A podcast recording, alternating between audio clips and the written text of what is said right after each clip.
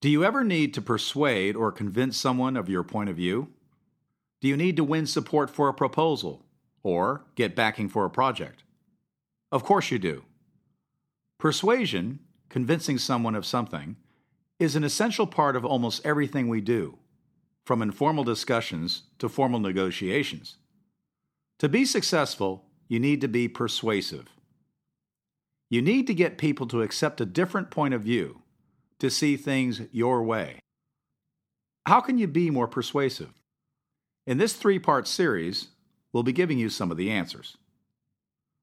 Throughout the years, many talented speakers and researchers have been developing ways to persuade people effectively. One of the most widely used methods is Alan H. Monroe's. In the mid 1930s, Monroe created a persuasive process called the Monroe sequence that has become a standard in business, media, and politics. Once you know it, you'll recognize it everywhere in speeches, statements, proposals, and advertisements. It's popular because it's logical and effective. So, over the next three episodes, we'll be studying language and strategies for persuasion based on the Monroe sequence. The Monroe sequence has five parts. First, Get the audience's attention. Second, establish a need. Third, satisfy that need. Fourth, visualize the future. And fifth, ask for action. This show will focus on the first step getting the audience's attention. The listening takes place at Swift, a bicycle manufacturer whose major market is the U.S. We'll be listening to a good example and a bad example of persuasion. First, let's examine the bad example. Franz Barbosa is the new production supervisor at a Swift factory in Brazil, where most of the company's manufacturing is done. In one room in the production center, employees work on welding bike frames. To weld means to use a hot flame to attach metal parts. During the summer, when the temperature outside is 31 degrees centigrade, the temperature in the welding room is over 37 degrees. Last year, 19 out of 36 workers quit because they could not bear the heat. This turnover happens every summer. To solve this problem, Franz has gone to Swift Management to request they insulate and air condition the production center, which would cost $300,000. To insulate means add material to the walls to protect the room from heat. Air condition refers to using a machine to keep the room cool. Unfortunately, it's not possible to air condition the welding room alone. Here are the listening questions for the first dialogue. First, whose needs does Franz focus on? That is, whose needs is he taking into consideration when he makes the proposal? And second, why is Franz's proposal so ineffective? My proposal is simple. Please put air conditioning in the welding room. This past summer, one third of our employees quit because it was so hot. It's not fair that they have to work in unbearable temperatures while we managers sit in our air conditioned offices. I propose that we solve this problem by air conditioning the welding room to bring down the temperature to 30 degrees. Insulating and air conditioning the welding room would cost about $300,000. I urge you to approve this request. Thank you. Um, sorry, Franz. What exactly is your point? How do we justify this?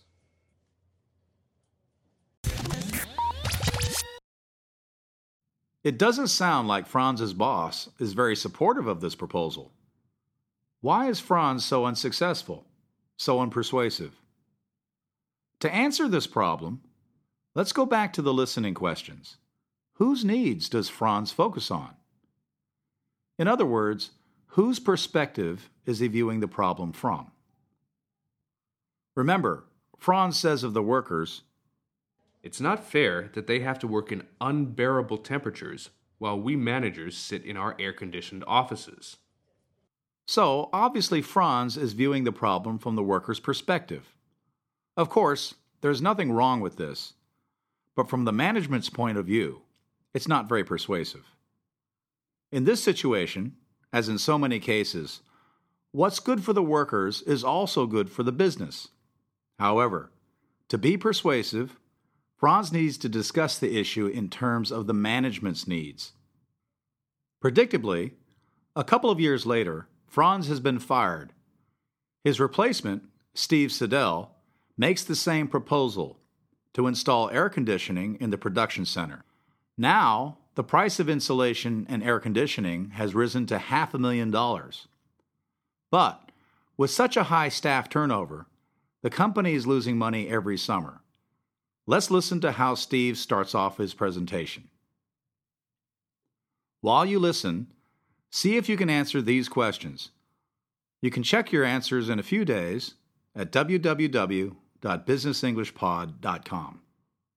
First, what does Steve do at the beginning of his presentation?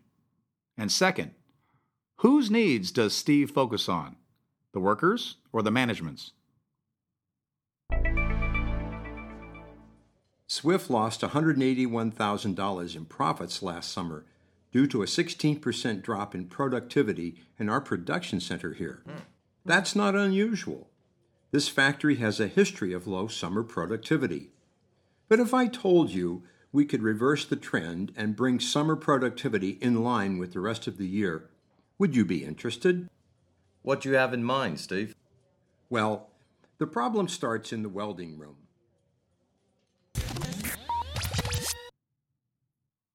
Steve's proposal is off to a good start, isn't it? His introduction is so effective for two main reasons. First, he gets the audience's attention. Second, he focuses on his audience's needs, which in this case is how can Swift save money? The first step in the Monroe sequence is getting the audience's attention. If no one's listening, your words will have no impact. To persuade people effectively, you first need to make sure they're paying attention.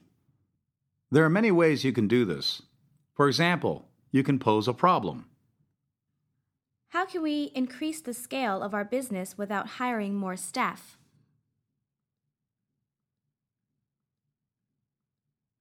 Have you ever wondered why our electricity costs are higher in the winter than they are in the summer? Well, if I could show you a way to reverse this trend, would you be interested?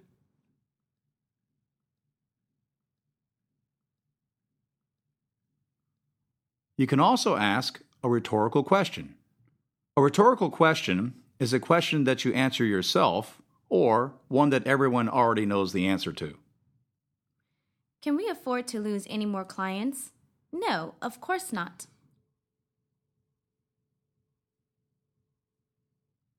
Do we need to cut costs?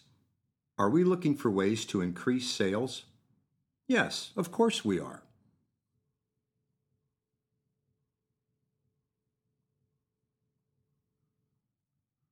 One of the best ways to get attention is to make a startling or surprising statement. Here's a little known fact. Last year, our workers averaged only three hours of productive time per day.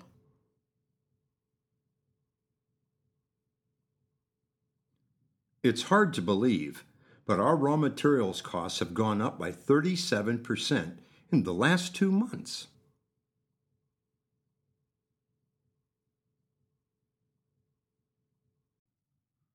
Another thing you can do is tell a story. Everyone likes to hear a good story, especially when it involves the people present.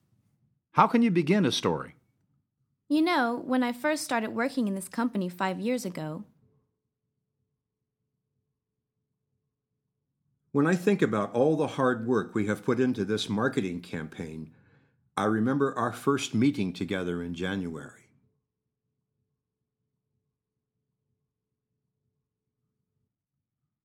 Some people like to use an interesting quotation that's relevant to their topic. How do you introduce a quotation? Mark Twain once said, There are lies, damned lies, and statistics.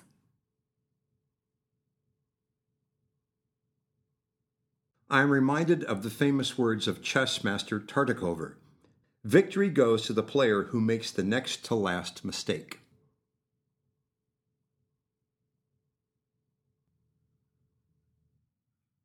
Many audiences like it when you tell a joke or make a humorous comment. I think most of you will agree. What do salespeople usually mean when they say a product is new? They mean it's a different color from the previous design.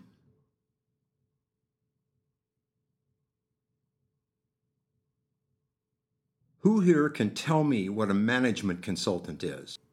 It's a person who solves a problem you didn't know you had in a way you don't understand.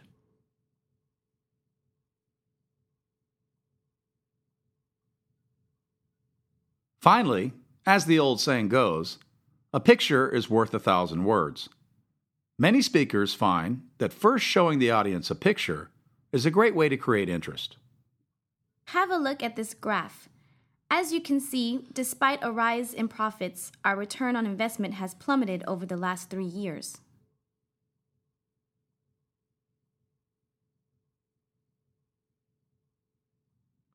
As the old adage goes, a picture is worth a thousand words. Now, take a look at this.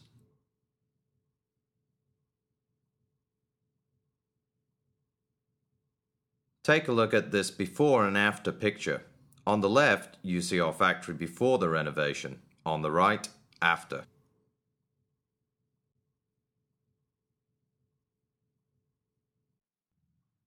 Can you think of more ways to get the audience's attention? I'm sure you can. No matter which way you choose, and you're not limited to one, you can combine them. The main point is to establish relevance to the audience. Establishing relevance means showing that what we have to say is important to them. How does Steve do this? He combines two of the strategies we've just studied. First, he makes a startling statement. Swift lost $181,000 in profits last summer due to a 16% drop in productivity in our production center here. Then, he poses a problem. That's not unusual. This factory has a history of low summer productivity. But if I told you we could reverse the trend and bring summer productivity in line with the rest of the year, would you be interested? Usually, it's best to keep the attention step brief as Steve has done. Ask yourself how can I create the greatest amount of interest with the fewest amount of words? Now it's your turn to practice. This practice will focus on just two of the attention getting strategies posing problems and making startling statements. First, you'll hear the name of the strategy, either problem or startling statement. Then, you'll hear some information. After the beep, Create a sentence based on the information you hear. For startling statements, you can say things like, Here's a little known fact, or It's hard to believe, but, or Did you know? For posing problems, you can use language like, Have you ever wondered why? And, What if? Or, What if I told you? For example, if you hear problem, marketing budget cut by 75%, how do we promote our product? You could say something like, What if I told you your marketing budget was cut by 75%? How would you go about promoting your product? After each exercise, we'll play an example answer that you can compare with your own. Are you ready? Let's begin. Q1 Problem Hold fewer meetings, but improve communication.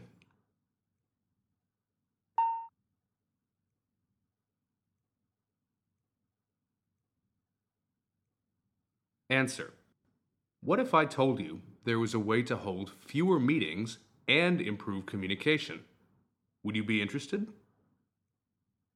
Q2 Startling Statement McDonald's is the number one owner of property in the world.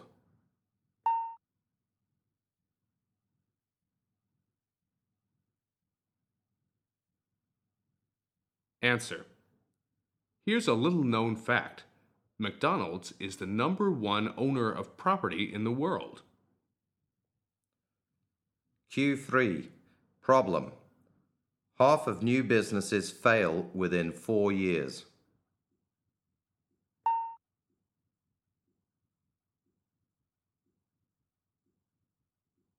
Answer. Have you ever wondered why half of new businesses fail within four years of starting up? Q4. Startling statement. 75% of US employees are looking for a new job.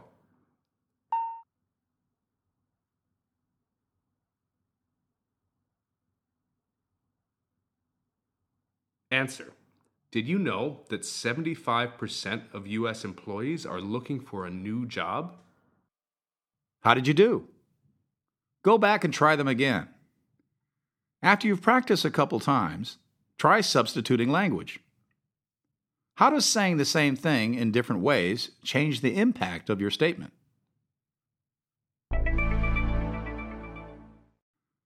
That's all for today's show. Today we've covered the first step in the Monroe sequence, an effective process for persuading people to accept your ideas. In the second episode in this series, we'll study the next step. We'll see how Steve carefully builds up a vivid picture of the problem until his audience is literally begging him for a solution. Then, in the third episode, we'll look at the remaining three parts of the persuasive sequence the satisfaction step, the visualization step, and the action step. Remember to read the study notes for this and other episodes, which you can sign up for at www.businessenglishpod.com. There, you'll find a complete transcript, vocabulary, and additional practice.